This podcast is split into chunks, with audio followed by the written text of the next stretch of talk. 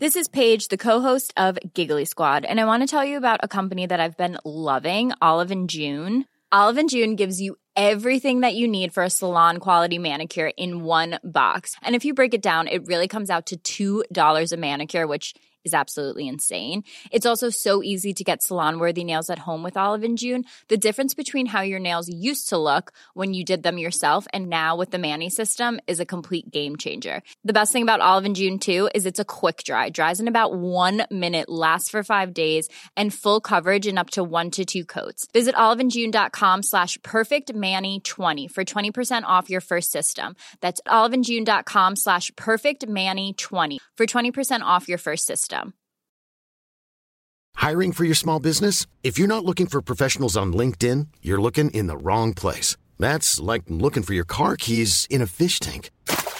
LinkedIn helps you hire professionals you can't find anywhere else, even those who aren't actively searching for a new job but might be open to the perfect role. In a given month, over 70% of LinkedIn users don't even visit other leading job sites. So start looking in the right place. With LinkedIn, you can hire professionals like a professional. Post your free job on linkedin.com slash people today. Hey, it's Ryan Reynolds, and I'm here with Keith, co-star of my upcoming film, If, only in theaters May 17th. Do you want to tell people the big news? All right, I'll do it. Sign up now and you'll get unlimited for $15 a month in six months of Paramount Plus Essential Plan on us. Mintmobile.com slash switch. Upfront payment of $45 equivalent to $15 per month. Unlimited over 40 gigabytes per month. Face lower speeds. Videos at 480p. Active Mint customers by 531.24 get six months of Paramount Plus Essential Plan. Auto renews after six months. Offer ends May 31st, 2024. Separate Paramount Plus registration required. Terms and conditions apply if rated PG. ما تا الان داستان زندگی دیکتاتورهای زیادی رو با هم دیگه مرور کردیم. هیتلر و قذافی و صدام و خاندان کیم در کره شمالی و چند نفر دیگه. الان که نوبت چاوشسکو شده من دقت که می‌کنم می‌بینم که این آدما یه فصل مشترک های جالبی هم با هم دارن. انگار دیکتاتور شدن یه مسیری داره که همشون کم و بیش همون مسیر رو رفتن. برای همینم روی کرده من تو روایت این اپیزود بیشتر اینه که در کنار شما این مسیر رو بررسی کنم و همراه با هم ببینیم چی میشه که یه آدم دیکتاتور میشه. هیچ کدوم از دیکتاتورها که از شکم مادرشون دیکتاتور به دنیا نیومدن. واقعا چه اتفاقاتی دست به دست هم میده که یه آدم یا یه حکومت به سمت دیکتاتوری پیش میره. قرار تو این اپیزود در کنار روایت داستان زندگی چاوشسکو در حد امکان به این موضوع هم بپردازیم.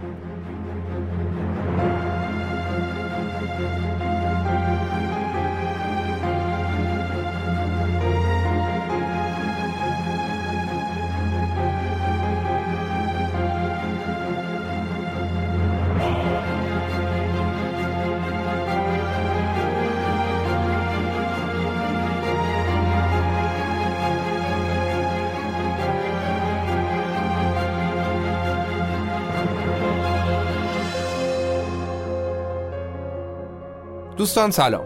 به پادکست خودتون خوش اومدید. من امیر سودبخش هستم و در پادکست رخ هر بار به بهونه داستان زندگی افراد تأثیرگذار در تاریخ شما را با گوشه از تاریخ ایران و جهان بیشتر آشنا می کنم شما به آخرین قسمت از داستان زندگی چاوشسکو قسمت دوم اپیزود دیکتاتور سرخ گوش می‌دید. امیدوارم که از شنیدن این اپیزود لذت ببرید و این اپیزود براتون مفید باشه.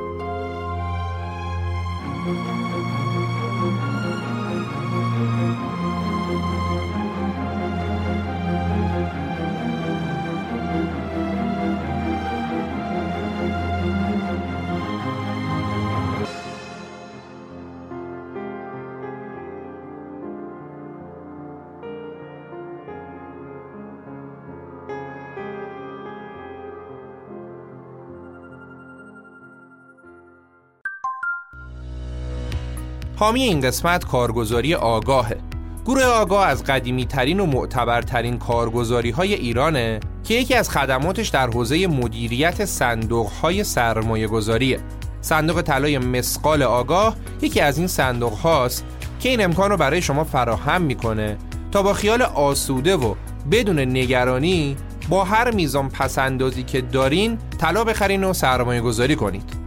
صندوق طلای مسقال متناسب با سکه و طلا رشد می‌کنه و خوبیش اینه که دیگه ریسک نگهداری طلای فیزیکی رو براتون نداره. حتی اگه سرمایه کمی هم داشته باشید می‌تونید با خریداری این صندوق ها به بازار طلا ورود کنید. جالبه بدونید این صندوق در سال 1401 135 درصد بازدهی داشته. برای خرید صندوق مسخال کافی نماد مسخال رو در پنل معاملاتی کارگزاری خودتون جستجو کنید. برای دریافت اطلاعات بیشتر در مورد این صندوق می‌تونید روی لینکی که در کپشن هست کلیک کنید.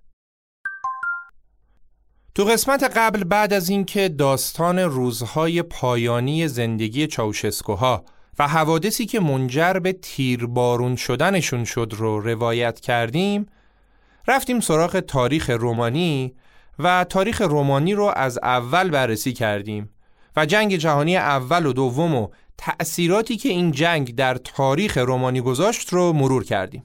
از قوانین عجیب دوران حکومت پادشاهی رومانی گفتیم و دست آخر دیدیم که بعد از جنگ جهانی دوم و پیروزی شوروی و رفقاش این کمونیست ها بودن که در رومانی قدرت رو در دست گرفتن و از بین همه اونا این گیورگیو دژ بود که تونست قدرت رو قبضه کنه و خودشو به عنوان دبیر کل حزب کمونیست و نفر اول کشور معرفی کنه.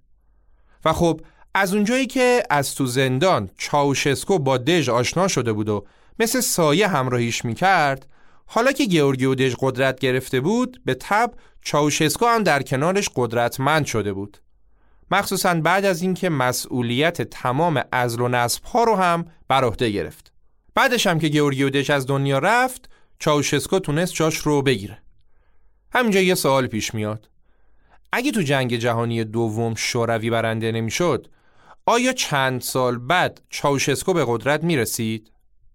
نه اگه چاوشسکو به همراه گیورگیو دژ تو یک زندان نبود و یا اینکه به جای دژ با یکی دیگه از رهبرای حزب کمونیسم ارتباط می گرفت یکی از رهبرایی که به قدرت نرسید آیا باز هم چاوشسکو می‌تونست به رهبری برسه؟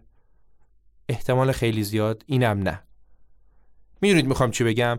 می‌خوام بگم که چاوشسکو هم مثل صدام و هیتلر و خیلی های دیگه با یه سری اتفاقاتی به قدرت رسید که شانس هم توش نقش زیادی داشته. اینطور نیست که ما واقعا بخوایم برای هر چیز دلیل منطقی بیاریم و فرمول بسازیم. شانس و اقبال همونطور که در پیدایش ما دخیل بوده در اینکه ما کجا به دنیا بیایم هم دخیل بوده در سرنوشت ما هم دخیله. خب بریم ببینیم چاوشسکو بعد از به قدرت رسیدن چه کرد چاوشسکو همون راهی رو رفت که استادش گیورگیو دژ رفته بود اون از شوروی فاصله گرفت و آروم آروم رومانی رو به عنوان یک کشور کمونیستی مستقل از شوروی به جهان معرفی کرد. دور شدن از شوروی لزوما به معنی افتادن تو بغل غرب هم نبود. چاوشسکو گفت ما دموکراسی رو از حیث معنای غربیش که چیزی جز وراجی و فقدان نظم و انضباط و هرج و مرج نیست درک نمی کنیم. از نظر ما دموکراسی واقعی یعنی مشارکت فعال شهروندا در فرمول بندی و اجرا کردن سیاست های حزب. چاوشسکو داشت راه خودش رو می‌رفت و کاری را که فکر می‌کرد درسته رو انجام می‌داد. نه شرقی نه غربی رومانی رومانی. این راه چاوشسکو بود. یه چیزی که در چاوشسکو به وضوح مشخص بود این بود که اون از حضور در برابر جمعیت لذت می‌بره. دوست داره مدام دیده بشه مدام تشویق و تحسین بشه. چاوشسکو دائما می‌رفت این ورانور سخنرانی می‌کرد. تو همون 7 سال اول دوران حکومتش اون فقط بیش از 170 سفر استانی و منطقه‌ای داشت. چاوشسکو ستایش شدن از طرف مردم رو حق خودش می‌دونست. اما در این حال اعتقاد داشت که مردم کمی دیر متوجه نبوغ استثنایی شدن.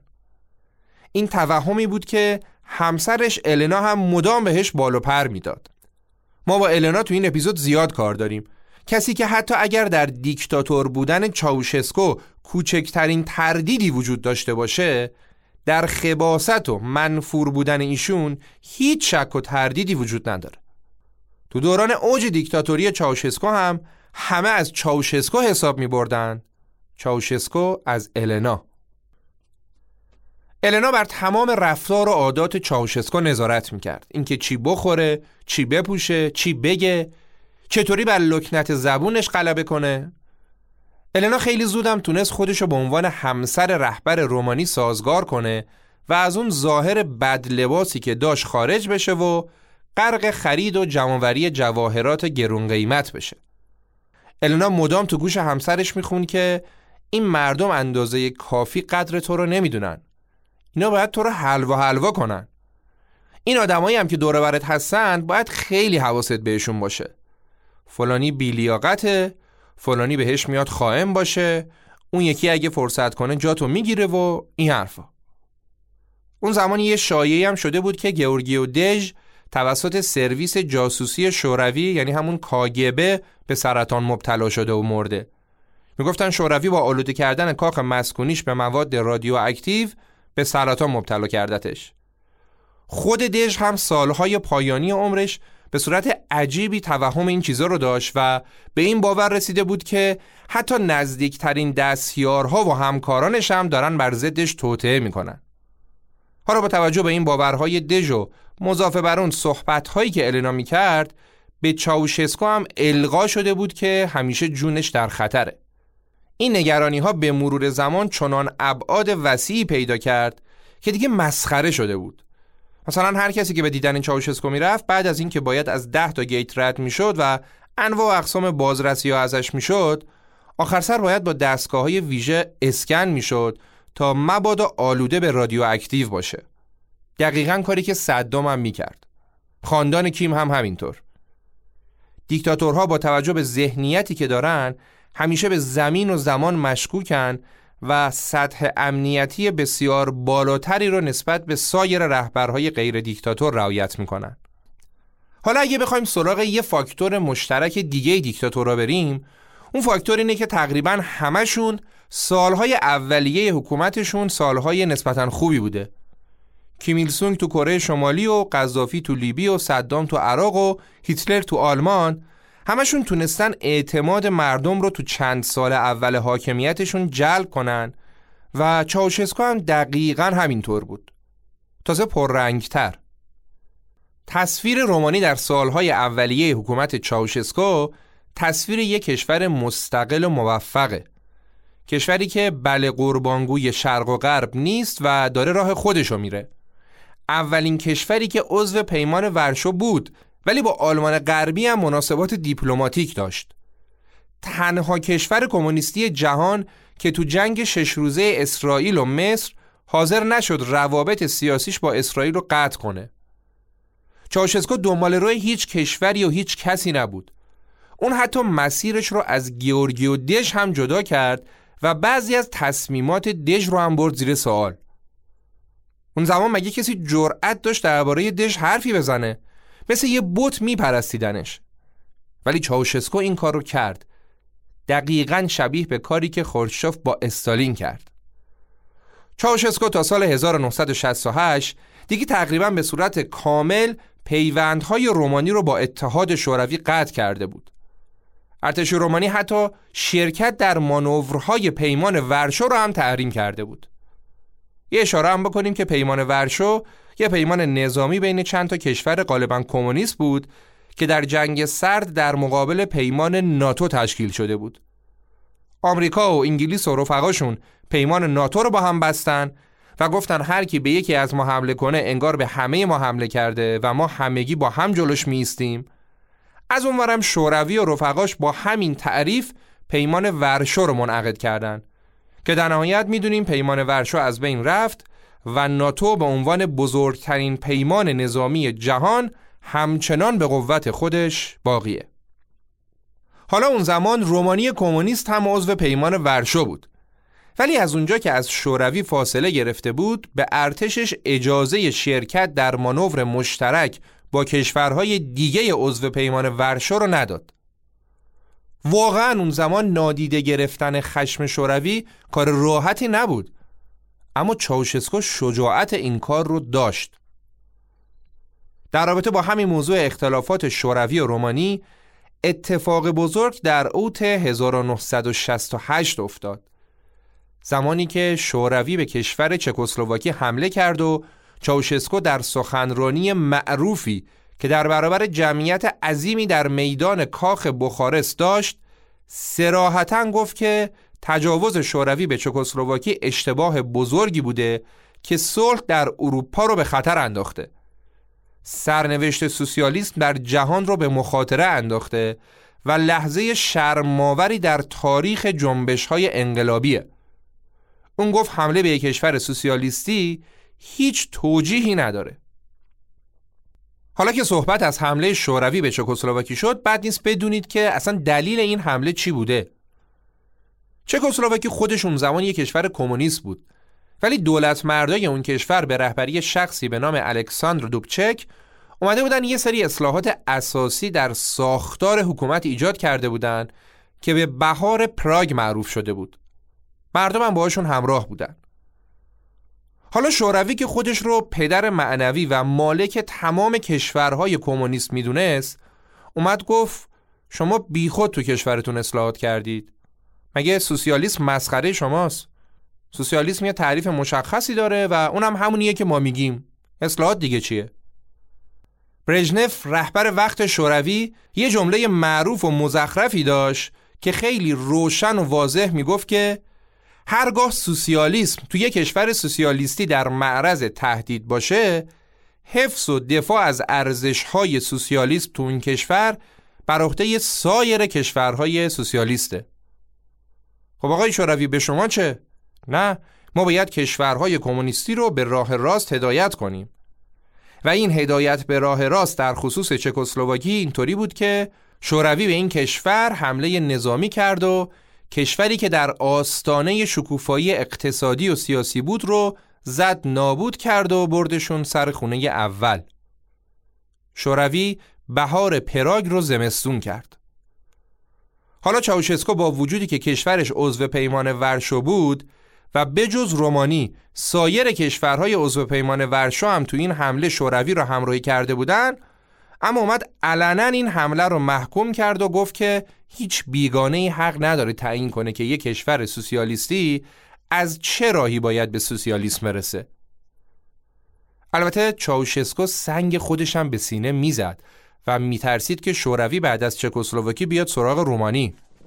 چون تو رومانی هم اصلاحات از زمان گیورگیوده شروع شده بود دیگه. برای همین چاوشسکو اعلام کرد برای دفاع از استقلالمون ما نیروی نظامیمون رو تقویت می‌کنیم. چاوشسکو به واسطه موضع محکمی که علیه تجاوز شوروی به چکسلواکی گرفت تقریبا یه شبه نه تنها قهرمان ملی بلکه یه ستاره بین‌المللی شد. خیلی ها تو میدون کاخ بخارست زمانی که اون داشت علیه شوروی سخنرانی می‌کرد با چشمان اشکالود چاوشسکو رو تشویق کردند و بی هیچ شک و تردیدی اون زمان چاوشسکو محبوب ترین آدم رومانی بود. چاوشسکویی که الان ازش به عنوان دیکتاتور یاد میشه سال 1968 به عنوان یه رهبر شجاع و لایق در اوج محبوبیت بود چاوشسکو تو پنجاه سالگی رئیس مجلس ملی رومانی، رئیس شورای دفاع و فرمانده کل قوای رومانی بود. اون هم در داخل کشور رومانی محبوب بود و هم در خارج از کشور. در خارج از رومانی رهبران غرب از مواضع ضد شوروی چاوشسکو استقبال زیادی کردند و رومانی تبدیل شد به کشوری که همه رهبرای دنیا مایل بودن برن اونجا و با چاوشسکو دیدار کنن. خیلی از رهبران غربی هم رفتن به رومانی و در ادامه حتی ریچارد نیکسون رئیس جمهور وقت آمریکا هم پاشد رفت رومانی این اولین سفر خارجی نیکسون به عنوان رئیس جمهور آمریکا بود بعد نیست بدونید از اونجایی که اسرائیل در بین کشورهای بلوک کمونیستی فقط در رومانی سفارتخونه داشت چاوشسکو خودش رو در نقش میانجی بین شوروی و اسرائیل هم می‌دید و با توجه به این تفاسیر چاوشسکو خودش رو در جایگاه یکی از رهبران تأثیرگذار جهان می‌دید. دقت کنید با توجه به چیزهایی که گفتیم تو چند سال اول رهبری چاوشسکو وضعیت رومانی بد نیست جایگاه سیاسی این کشور در بین کشورهای دیگه دنیا جایگاه قابل قبولیه و مراودات اقتصادی و تجارت با کشورهای دیگه باعث شده وضعیت اقتصادی هم بد نباشه. تمام این عوامل دست به دست هم داد تا با شروع دهه هفتاد میلادی چاوشسکو خودش رو یک تافته جدا بافته ای بدونه که خداوند اونو برای رهبری مردم رومانی و شاید هم اصلا برای رهبری مردم جهان خلق کرده. در اوایل دهه هفتاد چاوشسکو به وزیر بهداشت کابینش گفت که مردی مثل من فقط هر 500 سالی یک بار پدیدار میشه. و همین جوزدگی و خود بزرگ بینی یکی دیگه از ویژگی های مشترک تمام دیکتاتوراست. دقیقا همین حس رو صدام هم در عراق و قذافی هم در لیبی داشت. و البته هیتلر. یکی خودش رو برگزیده خدا می‌دونه یکی دورش حاله نور می‌بینه یکی میگه من نژاد برترم و خلاصه هر کدوم به یه نحوی می‌خوان خودشون رو از مردم عادی جدا کنن و بگن که من برگزیده شدم.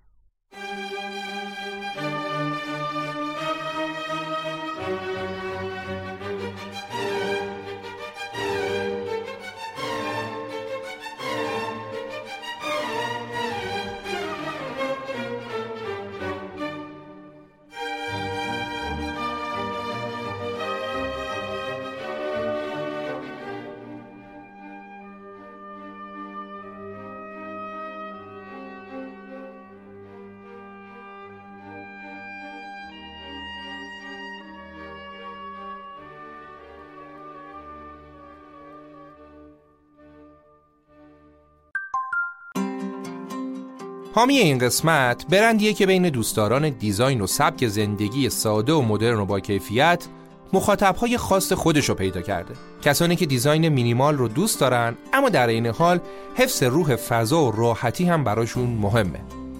برند رست. برندی که امروز بیشتر از هر چیزی برای همراهانش یه سبک زندگیه. رست با تیم 180 نفره ای که داره توجهش رو به کیفیت و سادهگرایی گذاشته و البته تعهدی که به طبیعت و جامعش داره. از رنگ محصولاتش که گیاهی و دوستدار طبیعت تا حمایت مداومش از هنرمندای مستقل. اگه از شیراز یا تهران به این قسمت گوش می‌کنید پیشنهاد می‌کنم محصولات رست رو در نمایشگاهاشون از نزدیک ببینید و برای دیدن محصولات یا خرید آنلاین از سایر شهرها به آدرس اینستاگرام و وبسایتشون که تو توضیحات براتون گذاشتم سر بزنید.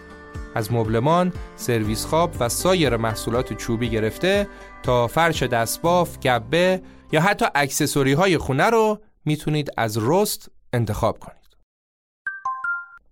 اینجای داستان چاوشسکو و همسرش النا یه سفری می‌کنن که انقدر این سفر اهمیت داره که میشه گفت زندگی چاوشسکو ها رو باید به قبل و بعد از این سفر تقسیم کرد. انقدر این سفر سفر مهمیه. اونا در جوان 1971 رفتن به چین و کره شمالی. رفتن به دو تا کشور کمونیستی که در ظاهر خیلی پیشرفت کرده بودن و تونسته بودن مانیفست کمونیست کارل مارکس رو به واقعیت تبدیل کنن. سفر به این دو کشور نگاه چاوشسکوها رو به حکومت و به رهبری مردم تغییر داد. به خصوص در کره شمالی اونا به شدت تحت تاثیر کیمیل سونگ رهبر کمونیست این کشور قرار گرفتن. یادتونه دیگه تو اپیزود خاندان کیم مفصل در مورد سونگ و نحوه مدیریتش صحبت کردیم و گفتیم که کلا خاندان کیم تبحر خاصی تو حفظ ظاهر داشتند و البته هنوز هم دارن. هنوز هم اگه شما به عنوان یه مهمان دولت و یا یه توریست برید کره شمالی چیزی که به شما نشون میدن گل است و گلستون. و شما به هیچ عنوان نمی‌تونید حقایق زندگی مردم کره شمالی رو با چشمتون ببینید. شما رو به درون زندان بدون سقف کره شمالی راه نمیدن. از همون بیرون تصاویری رو به شما نشون میدن که دوست دارن شما ببینید. در پیونگیانگ هم همین تصاویر توجه چاوشسکوها رو به خودش جلب کرد. خیابونهای بزرگ و پهن و دارای نظم هندسی دقیق مجتمع های مسکونی یه شکل دولتی همین چیز اشتراکی و در نگاه اول منظم و مرتب مردمی که برای رهبرشون هورا میکشیدند و ستایشی که مردم از چاوشسکوها به عنوان مهمانان ویژه رهبر شبه خداشون می‌کردن. چاوشسکو اینا رو می‌دید و به عنوان یک کمونیست احساس می‌کرد که آره این دقیقا همون چیزیه که آمال و آرزوی ما هم هست کره شمالی بهش رسید ما هم باید بهش برسیم. اون بعد از سفر اومد به همکاراش گفت چین و کره شمالی تونستن به یک کشور موفق سوسیالیستی تبدیل بشن.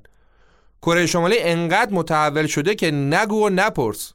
ما باید پیونگیانگ رو سرمشق خودمون قرار بدیم. و بدبخت مردم کشوری که بخواد الگوشون کره شمالی و خاندان کیم باشه. چاوشسکو نمی‌دونست که راهی که سونگ میره به ترکستان ختم میشه. بعد از این سفر با توجه به تصمیمات جدیدی که چاوشسکو برای اداره مملکت به شیوه کره شمالی گرفته بود مجموعی از اقداماتی انجام شد که ازشون به عنوان انقلاب فرهنگی کوچک در رومانی یاد میشه. بعضی از این اقدامات شامل این موارد بود. نظارت متمرکز بر مقولات فرهنگی آموزشی و رسانه‌ای. یعنی مردم اون چیزی رو آموزش ببینن که دولت می‌خواد اونا بدونن. ممنوعیت کنسرت های موسیقی راک و رقص و دیسکو و فیلم های خارجی ممنوعیت واردات کتاب های خارجی سختگیری هرچه بیشتر روی مطبوعات و کلا رسانه ها و اقداماتی شبیه به این. برعکس تصمیمات جدید همه ماشین های تایپ باید به اداره پلیس تحویل داده می‌شد و صاحبای این ماشین تحریرا باید برای کار مجوز می گرفتن. حتی صاحبهای دستگاه کپی هم باید مجوز می گرفتن تا دقیقا مشخص بشه که دارن چه مطلبی و چه چیزی رو کپی می‌کنن. خیلی زود دیگه هیچ شهروند عادی ریسک نمی کرد که بره به فروشگاه لوازم تحریر رو بسته های کاغذ سفید بخره. چون این کار باعث می شد صاحب فروشگاه بلا فاصله به اطلاعات گزارش بده و فرد خریدار در معرض بازجویی قرار بگیره. در خصوص اقتصاد هم با توجه به اصول اقتصادی کمونیستی که چاوشسکو بهش باور داشت و الگویی که از کره شمالی گرفته بود رومانی داشت قشنگ می‌رفت به سمت یه فاجعه عظیم اقتصادی فقط اون زمان شانسی که چاوشسکو آورد این بود که کنسرسیوم بانکداری بین الملل وام سخاوتمندانه و همچین توپلی به رومانی داد و سعی کرد که این کشور جسوری که شوروی رو به چالش کشیده رو سر پا نگه داره. چاوشسکو هم دلخوش به این پولهای کلان و اقدامات اقتصادی و انقلاب نیمه فرهنگیش انتظار یه جهش اقتصادی بزرگی رو داشت که هیچ وقت اتفاق نیفتاد. از ابتدای دهه هفتاد میلادی به بعد مردم رومانی سال به سال وضعیت معیشتشون سخت و سختتر شد. رومانی کشوری که هم وامهای کلان گرفته بود و هم رابطه خوبی با دنیا برقرار کرده بود وضعیت اقتصادیش با هر تصمیم جدیدی که چاوشسکو می گرفت از قبل بدتر می شد. دلیلش هم کاملا مشخص بود. چاوشسکو سالهای جوونیشو بیشتر تو زندان گذرونده بود و تنها علمی که یاد گرفته بود همون خزعبلات استالینیستی بود که زندانی های کمونیست مسنتر بهش یاد داده بودن. و حالا با همین دانشش می‌خواست چرخ اقتصاد کشور رو بگردونه. چاوشسکو یه استبداد اقتصادی رو بر کشور حاکم کرده بود و اصلا هم براش مهم نبود که اجرای این برنامه های مستبدانه چه هزینه های اقتصادی فاجعه باری برای مردم بدبخت به همراه میاره؟ چاوشسکو اگه اراده می‌کرد می‌تونست از دانش آموختگان دانشگاه ها و از علم روز اقتصاد در پیشبرد اقتصادی کشورش استفاده کنه. ولی مگه خودخواهی و پایبندی به ایدئولوژی میذاشت؟ این هم یه خصیصه دیگه مشترک بین تمام دیکتاتوراست. همشون فکر می‌کنن علامه دهرن و همه چی رو می‌دونن. برای همه موضوعات اقتصادی و فرهنگی و سیاسی اونا هستن که باید به تنهایی تصمیم بگیرن و تازه هر کدومشون هم اسیر یه ایدئولوژی هستن که قدرت گرفتن تصمیم درست رو ازشون می‌گیره. یکیشون درگیر ایدئولوژی کمونیسته یکیشون درگیر ایدئولوژی مذهبیه یکیشون درگیر ایدئولوژی نژاد برتره و و و. لب کلام این که رومانی که می‌تونست به سمت یک کشور موفق اقتصادی و اجتماعی بره و مردمش طعم شیرین آزادی و رفاه اقتصادی رو بچشن با تصمیمات چاوشسکو در سراشیبی سقوط هر لحظه داشت سرعتش بیشتر می‌شد.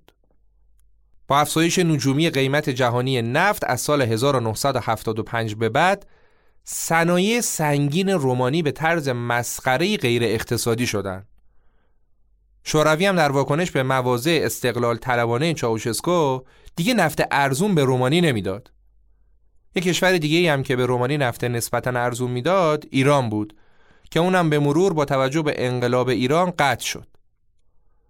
علاوه بر اینا رومانی به طرز غیر معقولی اومده بود سرمایه گذاری های کلون در پروژه های عظیم پالایشگاهی و پتروشیمی کرده بود. پروژه‌ای که هیچ وقت به مرحله بهره برداری نرسیدن. لغمه های بزرگی که اصلا اندازه دهان رومانی نبودن. تازه رومانی برای اینکه تصویر خوب خودش رو در بین کشورهای جهان حفظ کنه اومده بود پولای زیادی رو صرف خیلی از پروژه های صنعتی و اقتصادی کشورهای دیگه هم کرده بود و به کشورهای دیگه هم کمک می‌کرد. مردم رومانی نون نداشتن بخورن ولی چاوشسکو به کشورهای دیگه کمک می‌کرد که بتونه وجهه خودش رو حفظ کنه. چیزی که برای چاوشسکوی دیکتاتور اهمیت داشت حفظ ظاهر و به به چه چه کردن سران کشورهای دیگه بود. گور بابای مردم. به قول یکی از نویسندگان منتقد چاوشسکو اون زمان رومانی کشوری بود که ساکنان 20 میلیونیش در درون دایره خیال و تصور یک دیوانه زندگی می‌کردن. بچه مشترک دیگه دیکتاتورها اینه که همشون خودشون رو لایق مدیریت دنیا می‌دونن در حالی که از مدیریت کشور خودشون عاجزن. قذافی و صدام هر کدومشون می‌خواستن رهبر کشورهای عرب باشن هیتلر می‌خواست دنیا رو رهبری کنه و چاوشسکو هم می‌خواست جا پای شوروی بذاره و رهبر کشورهای کمونیست دنیا بشه. حالا تک تک این دیکتاتورها وقتی صدای اعتراضات مردمشون بیشتر میشه به جای شنیدن صدای مردم میرن سمت قوی تر کردن سیستمای اطلاعاتی و پلیس مخفی و این داستانها. چاوشسکو هم از این قاعده مستثنا نبود. البته قبل از چاوشسکو رئیسش گیورگیو دژ تشکیلات پلیس مخفی رو بزرگ کرده بود و در ادامه در زمان چاوشسکو این تشکیلات باز هم بزرگتر و البته قدرتمندتر شد. این تشکیلات در همه چیز هم دخالت می‌کرد. از موضوعات سیاسی و امنیتی گرفته تا پروژه های مالی و اقتصادی. کشور عملا در دست سازمان امنیت رومانی و پلیس مخفیاش بود. وجود این تشکیلات و گزارشاتی که به دست چاوشسکو می رسید باعث شده بود که اون به همه چیز بدبین باشه و توهم توطعه تمام فکر و ذهنش رو مشغول کنه. و گفتیم که همسرش النا هم مدام به این توهم دامن می‌زد و تو گوشش میخون که اطرافیانت می‌خوان بهت خیانت کنن. می‌خوان ترورت کنن می‌خوان مسمومت کنن. اونا حتی تو سفرهای خارجی آشپزای مخصوص خودشون رو میبردن. و از جمله همراهان دائمی اونا کسایی بودن که وظیفه تست کردن غذاها رو داشتن تا مبادا غذا مسموم باشه. چاوشسکوها تو سفرشون به بریتانیا با خودشون حتی لافتوشک هم بردن که خدایی نکرده لافتوشک های هتلشون به مواد رادیواکتیو آلوده نباشه. البته می‌دونیم دیگه تو این مورد قذافی دوهیش از چاوشسکو جلو بود.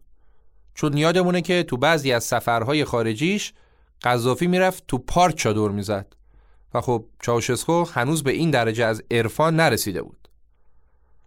حالا این همه خدم و حشمی که اونا با خودشون به کشورهای دیگه میبردن درد سرساز هم بود. چرا؟ چون خدمه چاوشسکو دستشون کج بود و هر جا که می‌رفتن یه چیزی میدوزیدن مخصوصا تو سفر به فرانسه که از ساعت و جاسیگاری گرفته تا هر چیزی که بتونن تو چمدونه هاشون بذارن دزدیده بودن. اوضاع اونقدر بیخ پیدا کرد که وقتی چاوشسکوها می‌خواستن برن بریتانیا مقامات فرانسه به بریتانیا هشدار دادن که آقا مواظب وسایلاتون باشید. اینا هر چی گیر بیارن بلند می‌کنن.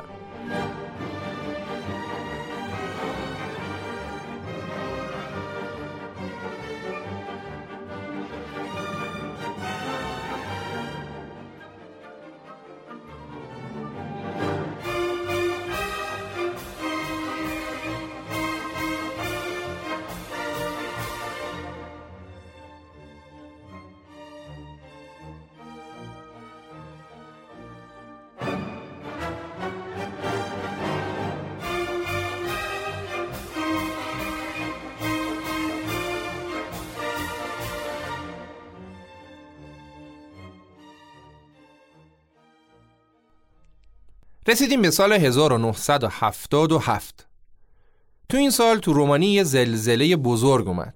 همینجوریش مردم تو بدبختی و فقر و تورم قوتور بودن و دیگه این زلزله کار رو خرابترم کرد. البته برای مردم و نه برای دولت. چاوشسکو بعد از این زلزله فرصت رو مناسب دید تا طرحهایی که از سفرش به کره شمالی تو ذهنش باقی مونده بود رو پیاده کنه. همونطور که اشاره کردیم در پیونگیانگ اون خیابونهای پهن و آپارتمانهای یک شکل و منظم و دیده بود و حالا می‌خواست شهرها و روستاهای رومانی رو هم شبیه به پیونگیانگ کنه به دستور چاوشسکو خیلی از روستاها تخلیه شد و مردم روستا به اجبار به شهرها منتقل شدن و خونهاشون با بلدوزر ویران شد. روستایی به خونه های کمونیستی بدون امکانات اولیه منتقل شدند. آپارتمان هایی که توالت و آشپزخونه های اشتراکی داشتند. تصور کنید یه خانواده را از روستا و از زندگی روستاییش به زور بیارن تو آپارتمانی با حداقل امکانات. این روش چاوشسکو برای مدرن کردن کشور و سامان دادن به وضعیت روستایی بود. البته شهرنشینا هم از نقشه های استاد بی نصیب نموندن. در گسترده ترین پروژه تخریب یه محله بزرگ و قدیمی بخارست به طور کامل تخریب شد. چرا؟ چون آقای چاوشسکو می‌خواست اونجا بزرگترین کاخ رومانی رو بسازه.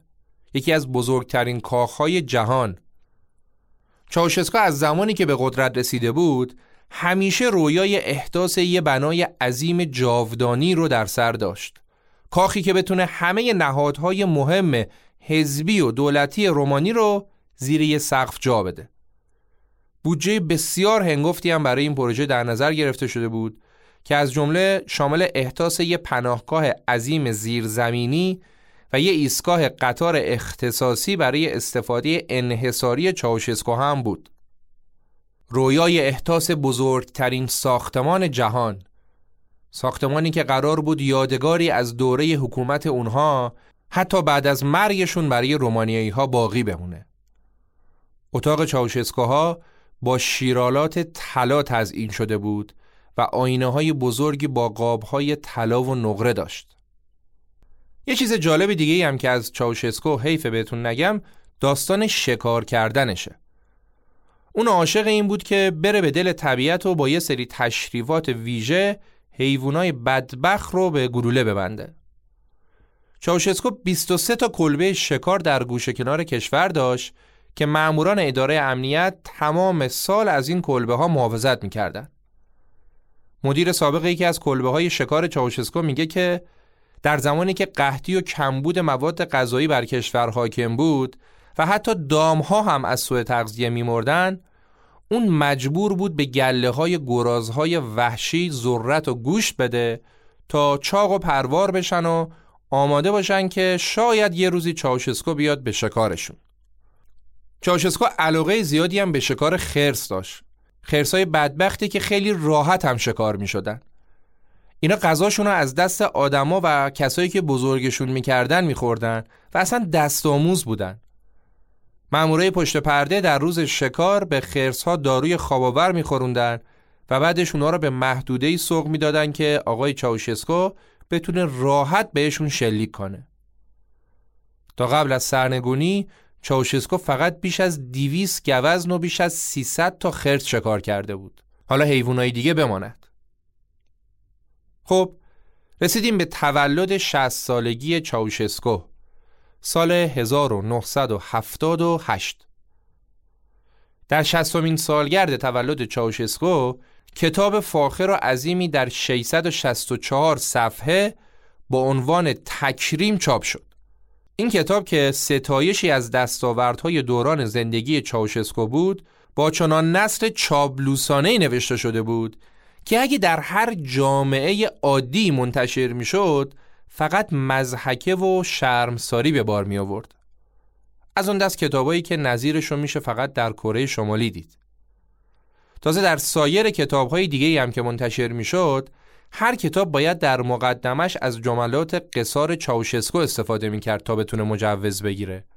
حالا این چیزا مواردی نبود که به دستور مستقیم چاوشسکو اتفاق بیفته ها اینا کار مقامات رد پایین تر بود که تو چاپلوسی می‌خواستن از هم سبقت بگیرن مثلا یکی از مقامات اومد تو تلویزیون قانونی گذاشت که هر روز باید یه گزارش خبری ده دقیقه‌ای از دیدارها و جلسات رسمی چاوشسکاها آماده و پخش بشه. اون یکی مقام مسئول که می‌خواست خود شیرینی شد ثابت کنه و از قافله عقب نمونه اومد دستور داد مدت زمان گزارش رو از ده دقیقه در روز به نیم ساعت افزایش بدن. تو ده دقیقه که نمیشه تمام خدمات یه روز چاوشسکو رو گفت. حداقل نیم ساعت زمان می‌خواد. حالا همین روند ادامه پیدا کرد تا اینکه مدت زمان این گزارشات تلویزیونی به دو ساعت در روز هم رسید. این موضوع چیزی بود که در دوره چاوشسکو نه فقط در تلویزیون بلکه در همه عرصه های دولت اتفاق میافتاد. و این هم ویژگی مشترک دیگه دیکتاتورهاست که همشون اطرافشون یه سری آدم است که مجیزشون رو میگن گوش به فرمانشونن و اونا رو قبله عالم می‌دونن. پاچخارهایی که با تعریف و تمجیدهای مشمعز کنندشون از رهبرشون سعی می‌کنن نظر مساعدش رو جلب کنن تا بتونن تو سفره‌ای که بین خودشون پهنه سهم بیشتری داشته باشن. سفره‌ای که مردم سهمی ازش ندارن و در این حال مردم از ترس جونشون جرأت حرف زدن هم ندارن. یکی از مقامات ارشد امنیتی رومانی که اون زمان به غرب پناهنده شده بود میگه که شما سازمان بزرگی رو تصور کنید که مشغول شایع پراکنی و ایجاد رعب و وحشته. جوی رو تصور کنید که توش آدما احساس می‌کنن که اگه کوچکترین خطایی بکنن مامورا بلا فاصله شناسایی و دستگیرشون می‌کنن. در حالی که اصلا سازمان های امنیتی انقدری قدرت و نیرو نداشتن. این وحشت مردم رومانی بود که اونا رو زمین گیر کرده بود. شایعات دروغی مثل این مورد که از چهار رومانیایی حداقل یه نفر اطلاعاتیه باعث ترس مردم شده بود و جالب اینه که این شایعات رو خود حاکمیت میساخت و مردم بین هم پخشش می‌کردن. یکی دیگه از ویژگی های مشترک دیکتاتورها همین حکومت در سایه ایجاد ترس و وحشته و متاسفانه مردم هم در گسترش این ترس خودخواسته یا ناخواسته با دیکتاتورها همکاری می‌کنن. خودسانسوری، شایع پراکنی و انتشار اخبار زرد مصادیق این موضوع در ادامه تعریف و تمجیدها از چاوشسکو علاوه بر کاسلیس های داخلی رهبران کشورهای خارجی هم با توجه به نفعی که از چاوشسکو می بردن ازش تعریف می‌کردن. کیمیلسون که خودش الگوی چاوشسکو بود گفت که رفیق پرزیدنت عزیز رهبر برجسته خلق رومانی شما مبارز برجسته جنبش کارگری و کمونیستی جهان مبارزه عظیمی رو در سطح بین المللی برای استقرار صلح جهانی به پیش برده اید. درود بر شما. و این تعریف و تمجیدها فقط مختص به کشورهای کمونیستی مثل کره شمالی نبود. جیمی کارتر رئیس جمهور آمریکا هم درباره چاوشسکو گفت آوازه اعتبار پرزیدنت چاوشسکو فراسوی مرزهای رومانی و اروپا رفته. کل جهان قدر شناس اونه و از او با احترام یاد می‌کنه. اینا رو رهبران جهان زمانی داشتن می‌گفتن که تو رومانی وضعیت مردم اسفناک بود. ولی خب برای رهبران جهان این چیزا مهم نبود. جامعه جهانی چشمش رو به اتفاقاتی که در داخل کشور رومانی میافتاد بسته بود و تا جایی که چاوشسکو براشون نفت داشت همراهیش می‌کرد. چاوشسکو فقط سه سفر رسمی به آمریکا داشت. هیچ رهبر کمونیست دیگه نتونسته بود انقدر به آمریکا سفر کنه. رفتارهای خودخواهانه و عجیبی هم تو آمریکا داشت. تو آخرین سفرش به آمریکا یه شب یه عده از مردم مجار جلوی هتل محل اقامتش تو نیویورک جمع شدن و به خاطر ظلم و ستمی که به مجارها در رومانی می‌شد علیهش تظاهرات کردند. فردا شهردار نیویورک که اومده بود ببینتش درباره این موضوع ازش سوال کرد و گفت آیا واقعا شما به مجارهایی که در کشورتون زندگی می‌کنن آزادی مذهبی و فرهنگی نمی‌دید؟ چاوشسکو که صرف این سوال رو توهین به خودش تلقی می‌کرد نه تنها به این سوال جواب نداد بلکه دستور داد فورا هواپیماشو آماده کنن که برگرده به رومانی. هرچند که فوراً هم نتونست برگرده. چون النا خانوم همزمان در گرونترین بوتیک های نیویورک مشغول خرید بود. خرید مورد علاقش هم پالتوی پوست بود. تازه برای خرید جواهرات هم خانم دستور می‌داد جواهر فروش ها با کلکسیونی از جواهراتشون می اومدن تو اتاق هتلش. خب تو همین سال تولد 60 سالگی چاوشسکو که داریم دربارهش صحبت می‌کنیم یعنی سال 1978 یه اتفاق بزرگ یا بهتره بگیم یه شک بزرگ هم به چاوشسکو وارد شد. یکی از جنرال های معروف ارتش به ایالات متحده آمریکا پناهنده شد. ایشون رئیس اداره اطلاعات خارجی بود و به واسطه شغلش دسترسی نامحدودی هم به چاوشسکو داشت و تقریبا هر روز میدیدش. وظیفه سازمان ایشون انجام معمولیت های اطلاعاتی در خارج از رومانی، استخدام جاسوس و خبرچینی و جمعوری اطلاعات محرمانه درباره هر وجهی از امور خارجی بود. و حالا رئیس همچین سازمانی انقدر در داخل کشور بهش فشار اومده بود که مجبور به پناهندگی شده بود. و این نشون می‌داد که دیگه نزدیکان چاوشسکو هم دارن طعم دیکتاتوری اون رو میچشن و به تنگ اومدن. از اینجا به بعد بود که نقش النا همسر چاوشسکو در حاکمیت رومانی پررنگتر شد. تا چاوشسکو با اعتمادی که به همسرش داره بتونه از تکرار این اتفاقات جلوگیری کنه. در مقابل مردم رومانی اگه سر هر چیزی با هم اختلاف داشتن سر یه موضوع همه با هم هم عقیده بودن. سر باور به خباست النا و نفرتی که همه مردم از این زن داشتن. حتی اونایی که هنوز به چاوشسکو امید داشتن هم می‌گفتن که النا روح پلید نیکولای چاوشسکوه. النا در سال 1979 علاوه بر مسئولیت های قبلیش به ریاست شورای ملی علوم و تکنولوژی هم رسید و عضو رسمی کابینه دولت هم شد. اون تا یک سال بعد معاون نخست وزیر و بعد از نیکولای چاوشسکو قدرتمندترین فرد در رومانی شد. اما از همه این مناسب مهمتر منصب حزبی جدیدش بود. النا به سمت ریاست کمیسیون کادرهای دولتی و حزبی کمیته مرکزی منصوب شد. یعنی چیکاره شد؟ خیلی راحت بخوایم بگیم. اون به هر نوع ازل و نسبی که در رده مدیران حزب و دولت صورت می گرفت نظارت داشت. و دیگه النا خدا رو هم بنده نبود. رابطهش هم با هیچ کس خوب نبود. حتی با بچه هاش هم رابطه خیلی خوبی نداشت. گفتیم چاوشسکا سه تا بچه داشتن. یه دختر و دو تا پسر. دخترشون زویا که ریاضیدانم بود با اینکه همیشه طرف مردم بود ولی بعد از سرنگونی چاوشسکا یه هشمایی زندان بود و کارش هم از دست داد.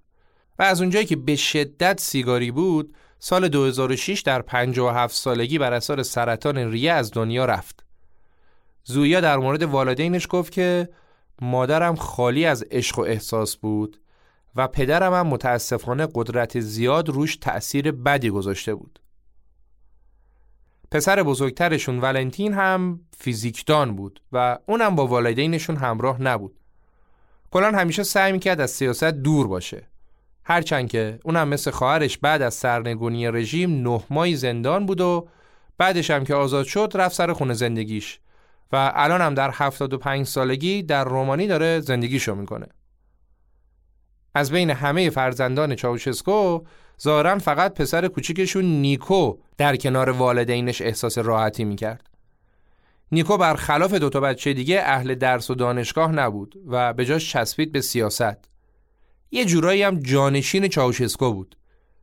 نیکو تا اونجایی که می‌تونست از قدرت و ثروت پدرش سو استفاده می‌کرد و جالبه که جالبه که رفیق صمیمی اودعی پسر صدام بود خلاصه اینکه این آقای نیکو هم بعد از سقوط دولت دستگیر شد و 20 سال هم براش زندان بریدن ولی بعد دو سال اونقدی که مریض بود و بیماری کبدیش داشت جونشو می‌گرفت از زندان آزاد شد و چهار سال بعد از آزادی هم در 45 سالگی بر اثر همین بیماری در اتریش از دنیا رفت. اینم از آخر فرزندان چاوشسکوها. حالا می‌خوایم بریم وارد دهه 80 میلادی بشیم. وارد آخرین دهه از حکومت دیکتاتوری چاوشسکو بشیم و با هم حوادثی رو مرور کنیم که در نهایت منجر به سقوط و تیربارون چاوشسکو ها شد. Una mattina mi sono svegliato, oh bella ciao, bella ciao, bella ciao, ciao, ciao. Una mattina mi sono svegliato e ho trovato l'invasor. Oh partigiano, portami via Oh bella ciao, bella ciao, bella ciao, ciao, ciao partigiano, portami via, che mi sento di morir.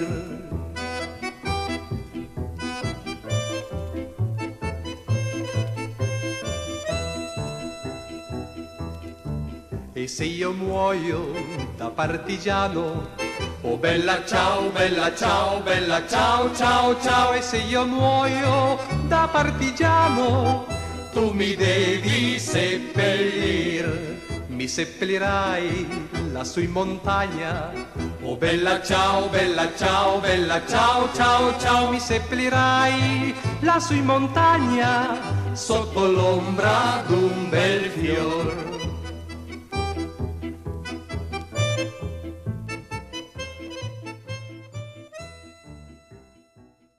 در آستانه دهه 80 و در کنگره‌ای که حزب حاکم حزب کمونیست برگزار کرده بود رئیس جلسه از نماینده ها خواست که اگه با ابقای نیکولای چاوشسکو در مقام دبیر کلی موافقید با سر دادن شعار حمایت خودتون رو اعلام کنید. نماینده هم بلند شدن و با صدای بلند شعار دادن و رئیس جلسه هم اعلام کرد که رفیق چاوشسکو به اتفاق آرا برای پنج سال دیگه به دبیر کلی حزب انتخاب شد. این اوضاع انتخابات مزهک حزب توسط نماینده های خود فروخته بود. با وارد شدن رومانی به دهه 80 کشور درگیر چنان بحرانی در زمینه کمبود بنزین شده بود که دولت استفاده از ماشینای شخصی رو گاهی برای چند ماه ممنوع می کرد و بزرگ راه های بدون ماشین نماد دیگه از شکست اقتصادی دیکتاتور رومانی بود. اوضاع به قدری وخیم شد که تو سال 81 برای اولین بار در دوره پساجنگ نون هم مثل خیلی از چیزهای دیگه سهمیه بندی شد. کمبود حاد مواد غذایی منجر به این شد که مردم هر روز ساعتهای طولانی در صفهای بلند در برابر فروشگاه وایسن. این در حالی بود که مواد غذایی با کیفیت رومانی به خارج صادر می‌شد تا دولت بتونه اقساط وامهای کلانی که گرفته بود رو بپردازه. این غذایا به خودی خودش بد بود. اما چیزی که کارو بدتر و ناگوارترم می‌کرد گوش دادن به سخنرانی های طولانی و ملالاور چاوشسکو درباره ضرورت رژیم غذایی برای رومانیایی ها و گله هاش از پرخوری مردم بود. همینقدر وقیه و واقعا وقاحت هم بدون شک خصیصه تمام دیکتاتور هاست همشون این قابلیت رو دارن که در کمال خونسردی تو چشم مردم نگاه کنن و دروغ بگن اونم از راست قشنگتر. چاوشسکو هم تو سخنرانیهاش با ارائه یه سری آمار من درآوردی سعی می‌کرد همه چیزو گل بلبل نشون بده. بعضی وقتا هم که دیگه چاره ای نداشت یکی از مقامات رو به عنوان مهره سوخته از کار برکنار می‌کرد و همه چیزو مینداخت کردن اون. مثلا سال 82 وزیر کشاورزی رو اخراج کرد به این بهونه که نتونسته محصولات غذایی رو در اختیار مردم قرار بده. چاوشسکوها کاملا حواسشون بود که دولت مردان دست از پا خطا نکنن و دیگه قضیه پناهندگی ژنرال تکرار نشه. سالها بعد و بعد از مرگ النا یه گاف صندوقی رو تو کاخش باز کردن و دیدن که علاوه بر کلی طلا و جواهر اون انبوهی از پرونده های سری حاوی گزارش های مفصل و دقیق اداره امنیت درباره شخصیت های ارشد رژیم رو نگه میداره. النا تمام سران رژیم رو به دقت زیر نظر داشت. اون حتی برای بچه هاش هم مأمور مخفی گذاشته بود که رفت و آمدشون رو کاملا تحت نظر داشته بود. Millions of people have lost weight with personalized plans from Noom, like Evan, who can't stand salads and still lost 50 pounds. Salads, generally, for most people, are the easy button, right? For me, that wasn't an option. I never really was a salad guy. That's just not who I am. But Noom worked for me. Get your personalized plan today at Noom.com. Real Noom user compensated to provide their story. In four weeks, the typical Noom user can expect to lose one to two pounds per week. Individual results may vary. Hey, I'm Ryan Reynolds. At Mint Mobile, we like to do the opposite of what Big Wireless does. They charge you a lot, we charge you a little. So naturally, when they announced they'd be raising their prices due to inflation, we decided to deflate our prices due to not hating you. That's right. We're cutting the price of Mint Unlimited from $30 a month to just $15 a month. Give it a try at mintmobile.com slash switch. $45 upfront for three months plus taxes and fees. Promo rate for new customers for limited time. Unlimited more than 40 gigabytes per month. Slows. Full terms at mintmobile.com. بشه. چاوشسکو سال 1985 تو یکی دیگه از سخنرانی های حوصله سربر و هرسترارش با اعلام رژیم غذایی علمی ایدئال برای رومانیایی ها نمک بر زخم مردم پاشید و کاسه صبرشون رو لبریز کرد. اون اومده بود خیلی دقیق و البته خیلی مسخره محاسبه کرده بود که هر شهروند توی سال به چه اندازه از مواد غذایی نیازمنده. مثلا دقیق سالی 54 کیلو و 88 گرم گوشت. 20 کیلو میوه 45 کیلو سیب زمینی 9 کیلو و 60 گرم روغن و چیزای دیگه. البته در واقعیت چیزی که دست مردم می‌رسید خیلی خیلی کمتر از این ارقام بود. و خب تازه مواد غذایی تنها مشکل مردم نبود. برق و سیستم گرمایشی خونه برای صرفه‌جویی در مصرف انرژی مدام قطع می‌شد. قانون گذاشته بودن که هر اتاق یه لامپ چهل وات باید داشته باشه. و برای همین تو فروشگاه هم فقط لامپ های چهل وات میفروختن. و مامورا هم خونه های مردم رو چک می‌کردن که مبادا کسی دو تا لامپ گذاشته باشه. حالا با این همه سختگیری ها باز هم برق مدام قطع می‌شد و قطع ناگهانی برق باعث می‌شد بیمارها زیر دستگاه جونشون رو از دست بدن کارگرای کارخونه ها بیکار شن و کلا همه چی به هم میریخت. حالا با همه این بدبختی ها دقدقه چاوشسکو افزایش جمعیت کشور بود خب اغلب مردم هم که خودشون نون نداشتن بخورن علاقه هم به یه نونخور اضافه هم نداشتن پس چاره چی بود؟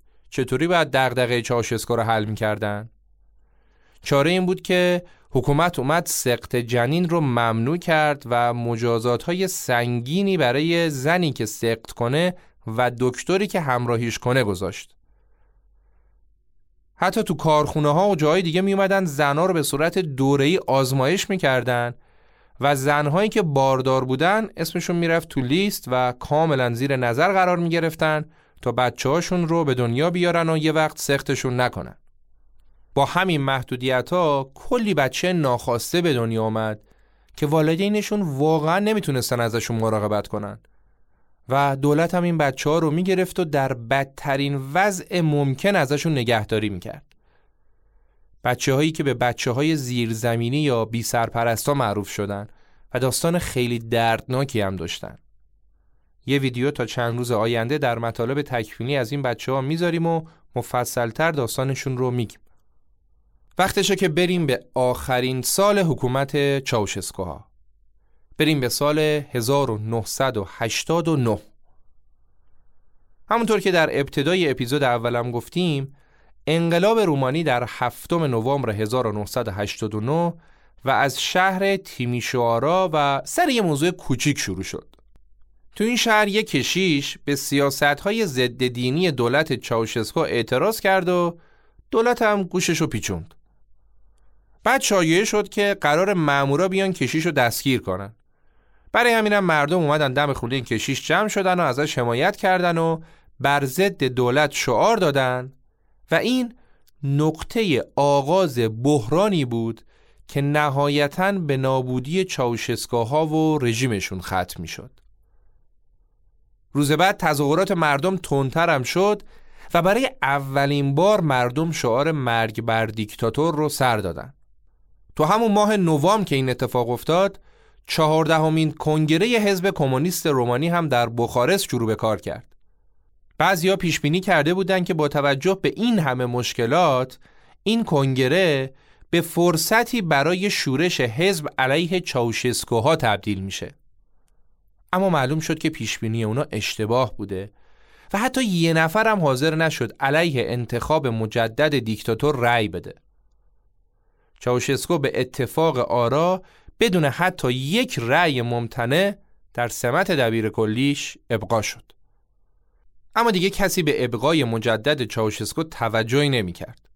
خبر روز دو تا موضوع بود یکی تظاهرات مردم در تیمیشوارا و دومی هم خبر پناهندگی خانم نادیا کومانچی ژیمناست مشهور رومانیایی و برنده چندین مدال طلای المپیک به کشور آمریکا بود.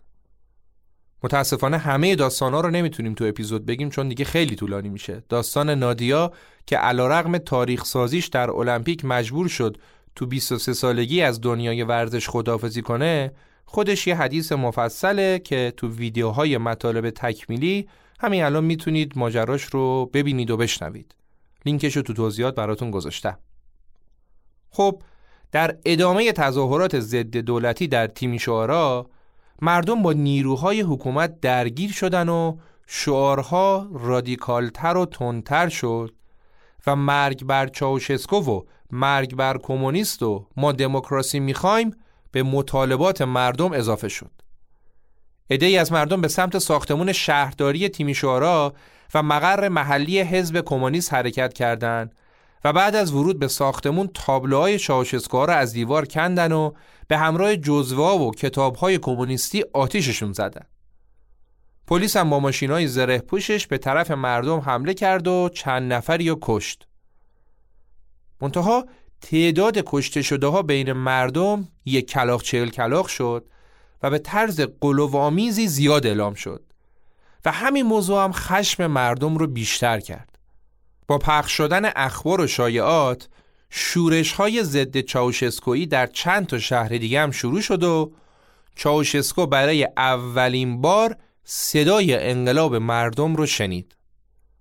اون همچنین مطلع شد که ارتش نتونسته با قاطعیت علیه شورشی ها عمل کنه. حالا تو این هیریویری از چند وقت قبل قرار بود چاوشسکو به یه سفر خارجی بره ولی با شروع اعتراضات و انقلاب مردم قاعدتا چاوشسکو باید این سفرش رو کنسل می کرد که البته نکرد. چاوشسکو سفر خارجیش رو طبق برنامه قبلی انجام داد. انگار نه انگار که شورش داره کشور رو می‌گیره. حالا سفر به کجا؟ به ایران. شاید هر کشوری جز ایران اون زمان و با توجه به اعتراضات گسترده‌ای که در رومانی در جریان بود حاضر نمی‌شد با رهبر رومانی دیدار کنه و سیاست حکم می‌کرد که دیدار با رهبری که بود و نبودش دقیقا مشخص نیست انجام نشه ولی آقای رفسنجانی رئیس جمهور وقت صلاح دید که این دیدار انجام بشه و در حالی که در داخل کشور رومانی مردم داشتن انقلاب می‌کردن و کشور رو هوا بود چاوشسکو اومد ایران و نشست با مقامات ایران قراردادهای تجاری امضا کرد. قبل از اومدنش هم کشور رو سپرد دست همسرش. گوشت رو سپرد دست گربه تا اون هر طور که صلاح می‌دونه با مردم رفتار کنه. چاوشسکو اومد ایران و برگشت و وقتی که دید اوضاع از قبل هم بدتر شده همون روز جنرال ها و مقامات مسئول رو جمع کرد و همشون رو به باد انتقاد گرفت که چرا شما ارزه ندارید شورش مردم رو سرکوب کنید یکی از ژنرال های ارشدی که چاوشسکو بهش توپیده بود ژنرال واسیل میلیا وزیر دفاع کشور بود. چاوشسکو به وزیرش دستور داد که جواب اعتراضات رو با گلوله بده. اما ژنرال میلیا باز هم حاضر نشد به ارتش دستور رگبار بستن مردم رو بده و رابطه ژنرال و چاوشسکو با هم شکراب شد. البته بعضی منابع هم نوشتن اختلافشون سر این بود که ژنرال از این ناراحت بود که سربازاش بدون تجهیزات کافی دارن به مقابله مردم میرن و اینطوری نمی‌تونن کاری از پیش ببرن. در صورت ژنرال برای اینکه چاوشسکو دست از سرش برداره اومد خودزنی کرد. چیکار کرد؟ اون اومد یه تیر به خودش زد و خودش رو زخمی کرد که بگه من تیر خوردم و نمی‌تونم ارتش رو رهبری کنم. ولی از بخت بدش اون تیری که زد شریانش رو قطع کرد و به جای اینکه زخمیش کنه کشتتش. ژنرال میلعا به همین سادگی مرد و خب بلا فاصله هم شایعه شد که چاوشسکو ژنرالی که حاضر نشد به مردم تیراندازی کنه رو کشتش. همین شایعه هم باعث شد سربازای ژنرال دسته دسته به سمت انقلابیون برن و دست چاوشسکو خالی بشه و در نهایت انقلاب مردم پیروز بشه. بذارید یه بار اتفاقات این چند روز آخر رو با هم مرور کنیم. تظاهراتی که در تیمیشوارا شروع شده بود در تاریخ 15 دسامبر 1989 اوج گرفت و تو چند تا شهر دیگه هم شورش شد و چاوشسکو صدای انقلاب رو شنید. کی؟ 15 دسامبر.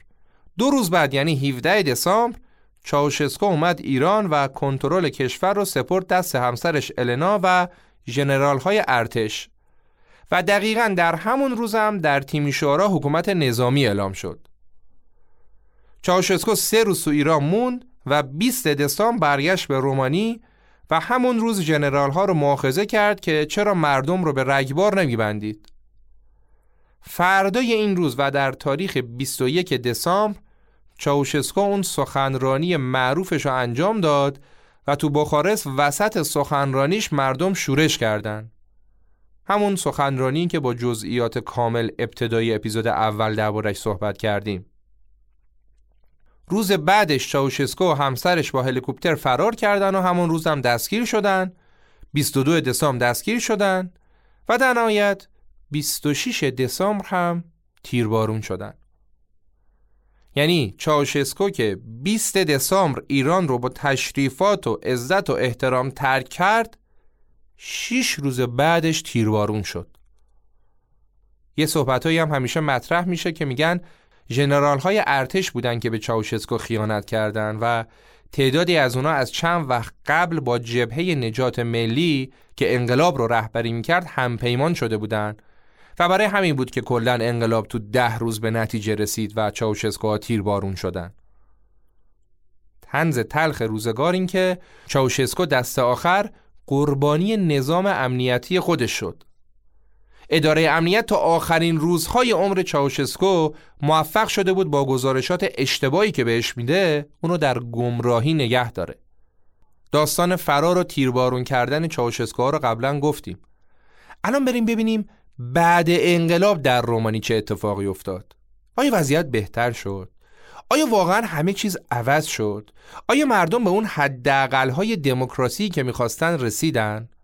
من فکر می‌کنم جواب این سواله که خیلی مهمه. برای اینکه بتونیم به سمت پاسخ به این سوال بریم باید یکم بیشتر با واقعیت های دوران چاوشسکو آشنا بشیم.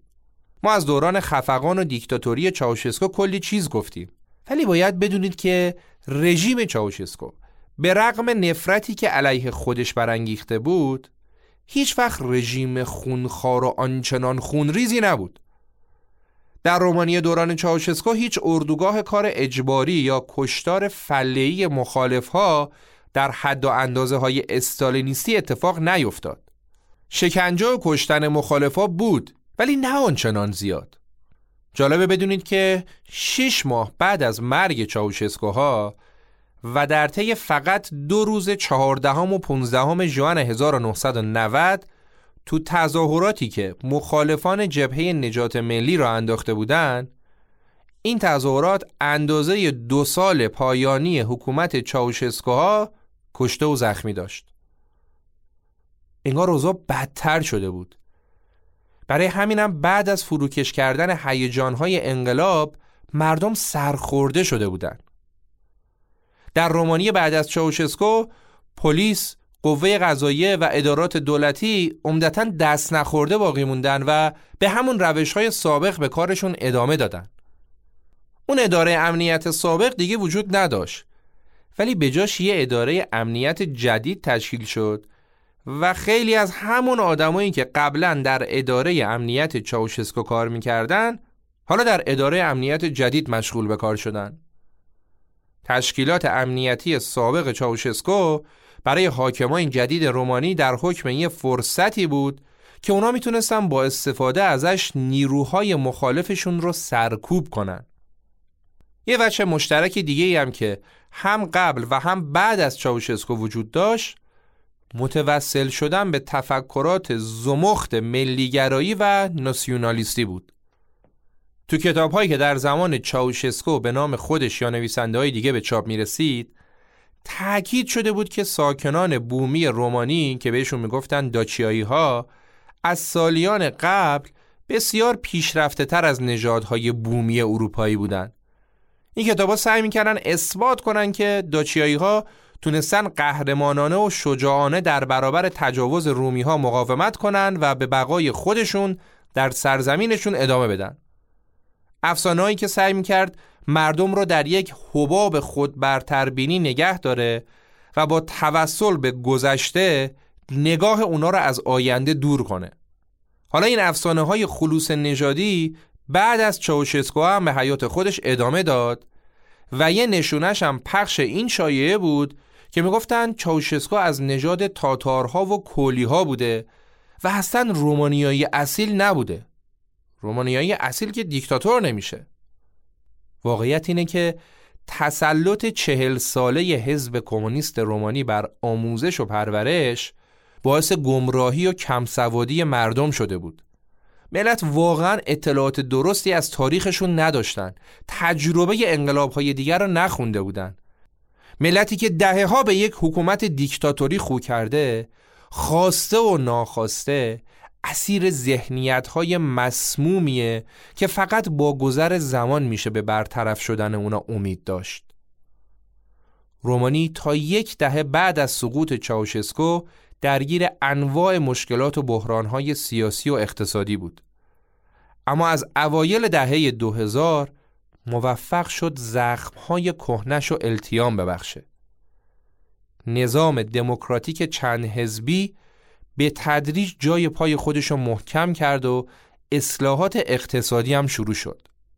اقتصاد رومانی از اوایل دهه 2000 شاهد یه نرخ رشد اقتصادی نسبتاً بالایی بوده به طوری که در سال 2017 با نرخ رشد 5 درصد بالاترین درصد نرخ رشد رو بین کشورهای اروپایی داشته.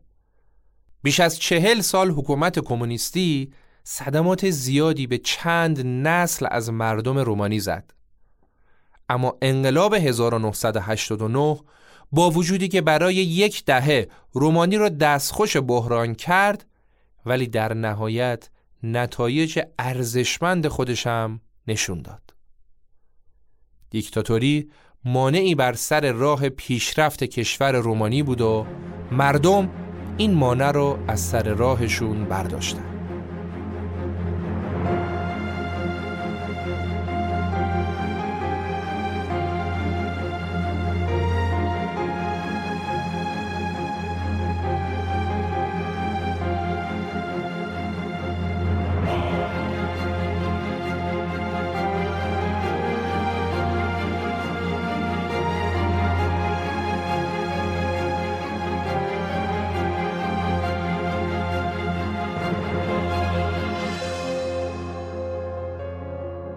قسمت دوم و پایانی داستان زندگی چاوشسکو رو شنیدید.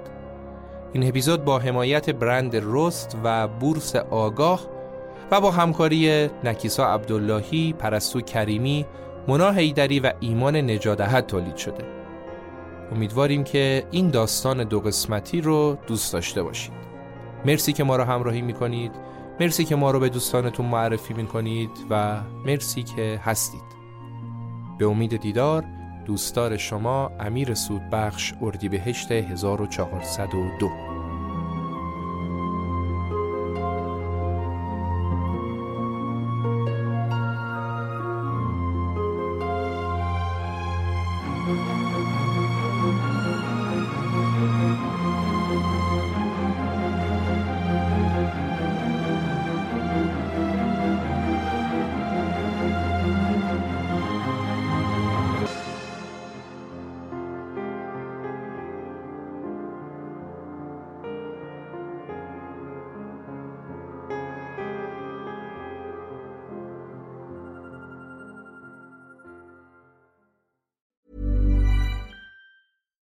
it's Paige DeSorbo from Giggly Squad. High quality fashion without the price tag. Say hello to Quince.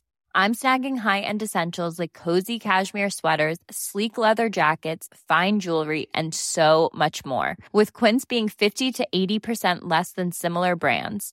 And they partner with factories that prioritize safe, ethical, and responsible manufacturing. I love that. Luxury quality within reach. Go to quince.com slash style to get free shipping and 365 day returns on your next order. Quince.com slash style.